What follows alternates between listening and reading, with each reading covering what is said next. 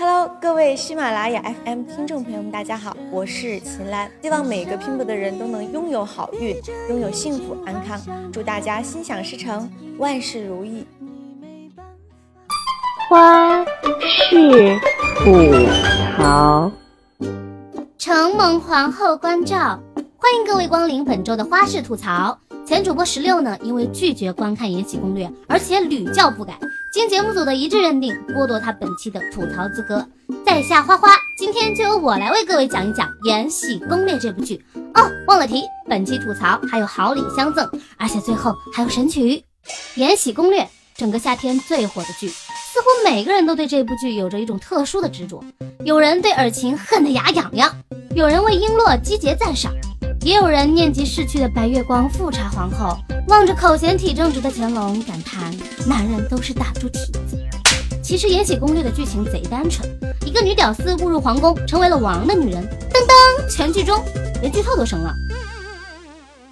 但就是和某些岛国爱情动作片一样，虽然知道结局，但该看的还是得看。而且这部剧呢，之所以这么多，还是要多亏我们的女主角魏璎珞。来。让我们来先回忆一下以前的那些剧，里头那些女主哪个不是软柿子？是个人都能随便捏，动不动就受人欺负，还委屈，说要忍着不能流泪，只能报仇，结果最后还是哭得一塌糊涂。这种女主看多了，迟早原地爆炸。可是咱们魏姐不一样呀，人家的座右铭就一个字：刚。谁想搞我，我就弄死他。女主光环头上顶，坏逼弯腰和范颖。向来有人喜欢用宫斗剧做职场教学，那我就根据魏姐的行为，给大家简单分析一下如何从实习生快速上位老板娘。首先，第一天入职的时候呢，你要像魏姐一样，陷害公司高管的女儿，搞得高管降职。然后啊，住进员工宿舍的第一个晚上呢，就得往同事的床铺上浇一桶凉水，告诉同事们睡你麻痹，起来看看谁才是老大。紧接着，你还要和公司员工乱搞恋爱，上班时间公然在办公室约会调情，被部门领导发现后，直接捞起身边的纸篓子，给领导来一个激情暴扣。除此之外，你还一定要趁老板在公司巡视的时候，爆踹他的办公室大门，然后解释说是门托梦给自己，让帮忙挠痒痒。看吧，你不敢做的事儿，别人一尝试就成功了。话说回来，女主的头这么铁，一般男孩子肯定扛不住。幸好她的男人这个乾隆帝呀，也不是什么正常人。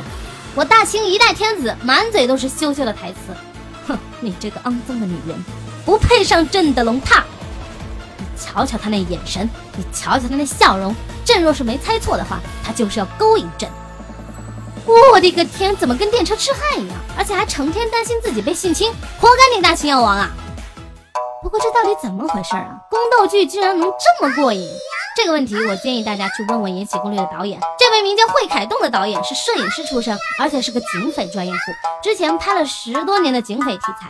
此次指导自然也融入了之前擅长的色彩构图和节奏把控技巧，所以这部剧的整体画面才会呈现出高级灰的效果，它的剧情发展才会如此的干净利落，大快人心。接下来我就要和各位说一说这部剧最厉害的一点，《甄嬛传》大家都看过吧？甄嬛的儿子其实就是乾隆，而乌拉那拉氏的女儿其实就是《延禧攻略》中的娴妃，也就是《还珠格格》中的坏皇后。这么一来，《延禧攻略》和《还珠格格》也完美衔接上了呀。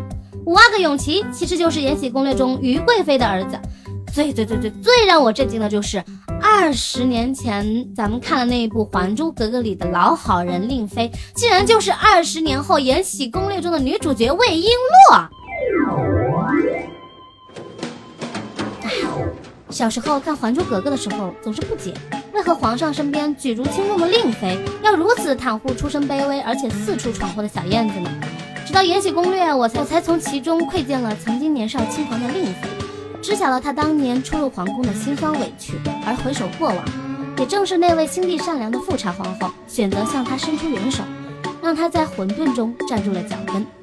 我想，多年以后，当令妃初见那个上蹿下蹦的小燕子时，一定也是从小燕子的身上看见了年轻时的自己。大概也是在那一刻，她才终于感悟到了富察皇后的良苦用心，体会到了那些温暖和庇护背后的真实情感吧，还有些伤感。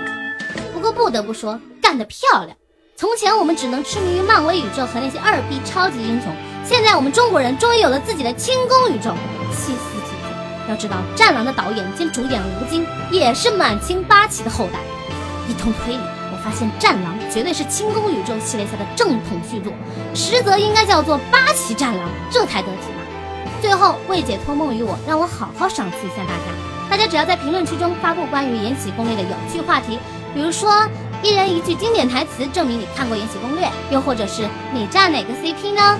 最受欢迎的话题及回复的发布者都将获取大礼一份。活动详情请参考节目简介。在下告辞啦。